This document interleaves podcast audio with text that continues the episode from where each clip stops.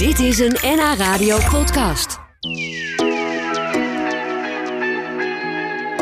Soms spreek je iemand die een verhaal vertelt waar je zo'n kippenvel van krijgt. Dat geldt zeker voor theatermaakster en zangeres Patricia Godutto uit Heemskerk. Ze was een succesvol achtergrondzangeres bij grote musicals en tv-shows. Maar op haar 21ste kwam ze in een psychose terecht. En bracht ze acht jaar door op de gesloten afdeling van een psychiatrische inrichting.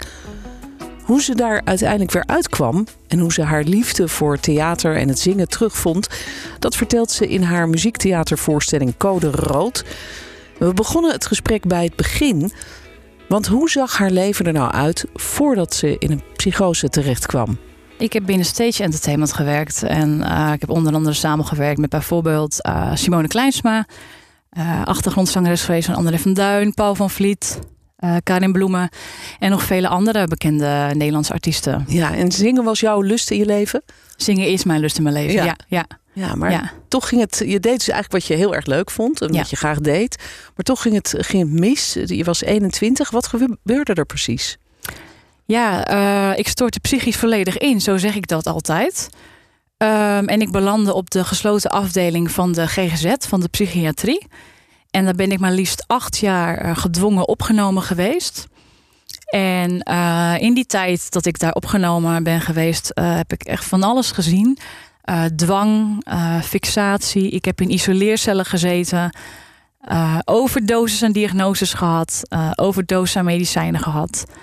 Um, ja, dat eigenlijk. Ongelooflijk heftig lijkt me. Ja. ja. En zelf dus ook inderdaad in de isoleercel gezeten. Ja. Hoe, hoe, hoe is dat voor jou geweest, die, die, die periode? Was je niet constant aan het vechten om, om daar weer uit te komen? Ja, ik was constant aan het schreeuwen letterlijk. Um, ik wist dat er een intercom uh, in de isoleercel hing. En ik wilde mijzelf er letterlijk uitschreeuwen. Um, ik voelde mij daar zo ontzettend uh, eenzaam, afgesneden van mezelf, afgesneden van iedereen. Je moet je voorstellen dat je daar gewoon uh, op een plastic matras zit. Uh, ligt binnen vier betonnen muren. je bent naakt, je hebt een speciale jurk aan. En dat is het. En op een gegeven moment, een beetje vies verhaal, maar lag ik daar in mijn eigen urine. En ben ik gaan trommelen op het matras met mijn handen. En ben ik heel hard gaan zingen. Ik voel me zo verdomd alleen van Siske de Rat. En ik dacht, ik ga mij hier uitzingen. En, oh, echt? Uh, ja. Ja, dat was opeens de muziek die weer de kop opstak. Ja, ik dacht, dat is wat ik moet doen. Ik moet, uh, daar moet ik mij op focussen, op dat zingen. Ja. En ik wist niet hoe, want ik zat in een isoleercel. Um, maar ik ben gewoon gaan zingen. Ja, dat was misschien het begin van jouw herstel dan. Misschien wel. Ja, ja, ja. misschien ja. ja. Maar het heeft je in elk geval iets uh, gebracht. Want je hebt, je hebt zo lang daar gezeten. Wat was er eigenlijk met jou? Je had een psychose. Uh, maar dat, die kwam opeens op en, en bleef al die jaren bij je? Of hoe, hoe moet nee, je dat zien? Um, ik had meerdere diagnoses heb ik gekregen. Uh, in principe vind ik het niet zo belangrijk om nu te gaan kijken naar wat ik allemaal in die tijd mankeerde.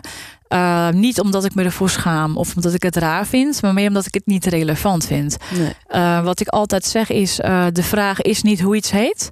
De vraag is wat je ermee doet. Ja, ja. ja want hoe, waarom, waarom is dat een soort motto voor jou geworden? Dat is hoe ik eruit ben gekomen. Um, ik ben niet meer gaan kijken naar beperkingen. Ik ben niet gaan kijken naar wat ik niet kon. Ik ben gaan kijken naar wat ik wilde, wat ik wel kon. En daar ben ik op gaan focussen. Ja, dat, dat vind ik enorm knap en, en ook veerkrachtig als je bedenkt dat jij dus eerst heel lang in een uh, gesloten afdeling hebt gezeten. Ja. Uh, en, en ik neem aan ook heel veel medicijnen slikte. Ja. Um, hoe, uh, hoe, is dat, hoe ja, is dat keerpunt gekomen? Wat, wat gebeurde er waardoor je dacht, ja, ik ga toch vechten om hier weer uit te komen? Uh, ik herinner me goed, uh, het was 27 augustus 2012. Het was één dag voor mijn 29e verjaardag. En ik dacht, ik ga niet weer mijn verjaardag in een kliniek tussen aanhalingstekens vieren. Ik wil naar huis. En ik ben in gesprek gegaan met de afdelingsarts. En die vertelde mij uh, dat ik uh, hoogstwaarschijnlijk niet zelfstandig zou kunnen wonen. Uh, nou, dat het niks zou worden met mij in mijn leven en dat ik psychisch ongeneeslijk ziek was. Echt? Ja. maar Wat hij een harde boodschap. Ja, was verschrikkelijk. Was verschrikkelijk. Maar wat dacht je toen je dat hoorde? Dan, dan, dan wordt toch alle hoop eigenlijk uit je geslagen? Nou, ik, dat klinkt misschien een beetje raar, maar ik wist toen hij dat zei van dat klopt niet. Ja, Ik, eh, ik ga er bovenop komen, dat wist ik. Dus hij liet mij tegen beter weten in eh, gaan. Dat was 2012. Toen ben ik bij een vrij gevestigde therapeut eh, terechtgekomen. eh, bij René Veraar. En René heeft echt het beste uit mij naar boven gehaald. We hebben samen een heel eh, proces aangegaan.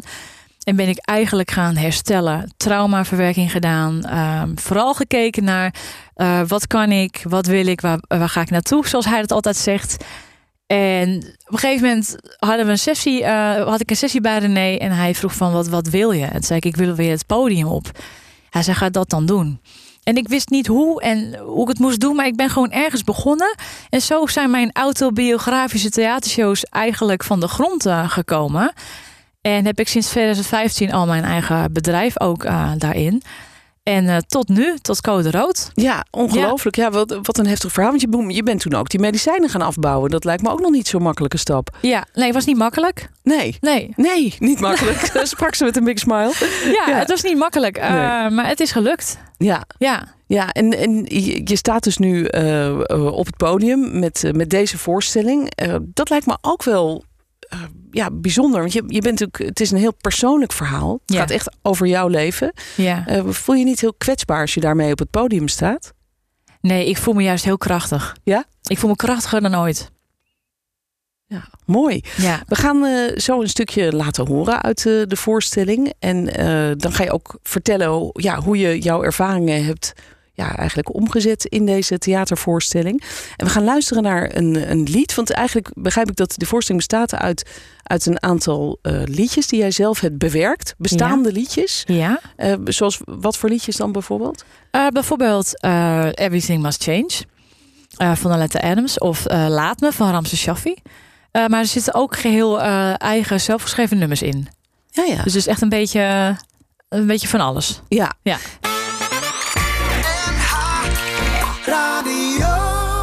Everything must change. Ehm, alles moet veranderen. Of we dat eigenlijk nu willen of niet.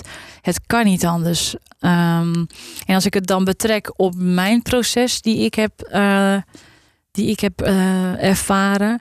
Ja, alles moest veranderen. Als ik dat niet had gedaan, ehm, weet ik niet hoe ik was geëindigd. Nee, Echt niet. dan had je misschien nu nog binnen gezeten. Had ik misschien nog in de kliniek gezeten, of erger nog misschien wel eh, had ik het niet gehaald, of ik was er erg slecht aan toe.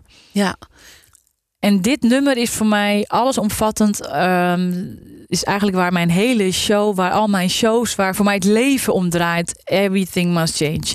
Alles moet veranderen. Ja, Is dat ook een soort boodschap die jij probeert mee te geven aan de mensen die naar jouw voorstelling komen? ja absoluut. Ehm, wat ik veel om me heen zie en wat ik zelf ook, eh, waar ik zeg maar ben ingestapt de valkuil, is de verwachting dat anderen om mij heen zouden veranderen. En dat, dat ik dan uiteindelijk ook zou veranderen. Maar het is omgekeerd. En dat is ook iets wat ik bij eh, mijn therapeut René Veraar heb geleerd.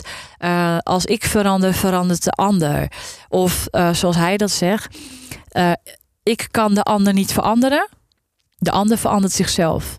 En Ja. dat is ook de, de message, de boodschap hier. In, als ik dit zing, ook op het podium, probeer ik ook mijn publiek te laten voelen van kom op. Weet je, wat je ook wil veranderen, je kan het. Maar je moet het zelf doen. Ja, en, Niet- ja, en dat, is, dat gaat dan niet alleen over mensen die misschien met psychiatrische problemen worstelen, maar ook andere problemen in je leven. Ja. Ehm, mijn one-liner net- ja. mijn one-liner in de show is: de vraag is niet hoe iets heet, de vraag is wat je ermee doet. Ja, Of het nou een psychose is, een depressie, eh, kiespijn, ongewenste kinderloosheid, eh, rugpijn. Dat is niet relevant. Wat doe je ermee? Zo Ja. zie ik het. Is dit ook iets wat je terughoort van jouw publiek? Wat, wat vertellen ze jou als je voorstelling hebben gezien? Want eh, kijk, het klinkt nu misschien voor mensen die zitten te luisteren als een loodzware show. Nee. Maar volgens mij kan er ook nog wel in ge, nou ja, gelachen. Of in elk geval, je, je raakt de mensen Ja, met jouw verhaal. ja, nou wat ik eh, sowieso eventjes eh, wel even wil vermelden. Het is beslist geen tranentrekker. Ook Nee. is het een zwaar thema. Eh, ik vertel het heel luchtig. Het is uplifting, positief, inspirerend. En mensen achteraf vertellen ook echt dat ze zijn geraakt in positieve zin. Maar ook vooral geïnspireerd. En geïnspireerd om dingen in hun eigen leven anders te gaan doen. Eh, en dat is wat ik voornamelijk van mijn publiek achteraf te horen krijg. Ja, laten we even luisteren anders naar de trailer van Ja. jouw voorstelling. Daar zit het misschien allemaal wel een beetje in. Wie Ja. is gek? Wie is normaal? Ieder van ons heeft een levensverhaal. Iedereen kent wel zo'n gek waarvan je liever doet of je hem niet ziet, want iedereen is gek, maar wij zelf, nee, wij zelf zijn het niet. Er was een meisje lang geleden. Ze woonde ergens in Heemskerk. But aan de creep aan me weirdo. Ontelbaar veel diagnoses. Mijn toekomst werd verleden, opgesloten tussen gekken en artsen die niks weten. De vraag is niet hoe iets heet. De vraag is wat je ermee doet. Ja, daar is hij weer, dat motto van jou. Ja, ja, ja, daar is weer. Echt een oproep om eigenlijk zelf uh, de touwtjes in handen te nemen en je problemen aan te pakken. Of het nou inderdaad uh, iets in de psychiatrie is of een ander verdriet of een pijnpunt in je leven. Juist. Dus je probeert mensen echt te inspireren tot, tot handelen eigenlijk. Tot Ja. zelf weer de grip krijgen op, op je Ja. leven. Ja. En je doet dat ook eigenlijk heel letterlijk. Want ik begrijp dat je, je hebt geen regisseur, je hebt geen eh, licht of decor, man of vrouw. Dat doe je allemaal zelf. Ik doe alles zelf. Alles wat je ziet en hoort is door mij eh, geproduceerd. Ja, en, Ja. En, en waarom is dat? Vind je, is dat, is dat fijn? Eh, Laat me, laat mij mijn eigen gang maar Ja, gaan. dat is ook wel een beetje inderdaad wie ik ben. Eh, ik ben heel erg een type van laat mij mijn eigen gang maar gaan. Dan weet ik zeker dat het gebeurt zoals ik het wil, weet je wel. Ja. En als ik toch weer, weer mensen in dienst neem of iets, dan gaat het toch weer niet helemaal. En nee, het, het gaat nu hartstikke goed tot nu toe. En ja, zo blijf ik het voorlopig nog wel even doen. Ja, heel goed. Nou, en, en vrijdag aanstaande sta je dus op de planken in Castricum, Theater Koningsduin. Dat is volgens mij een heel mooi theater, hè? Het is een prachtig theater. Het is een vrij nieuw theater ook. Ja. Ja. Nou, dankjewel dat je hier was met je verhaal en je inspirerende eh, woorden. Graag gedaan. En eh, heel veel succes met de show. Gaat helemaal lukken. Dankjewel. Rood heet hij. Dit was een NH Radio podcast. Voor meer, ga naar nhradio.nl. Radio.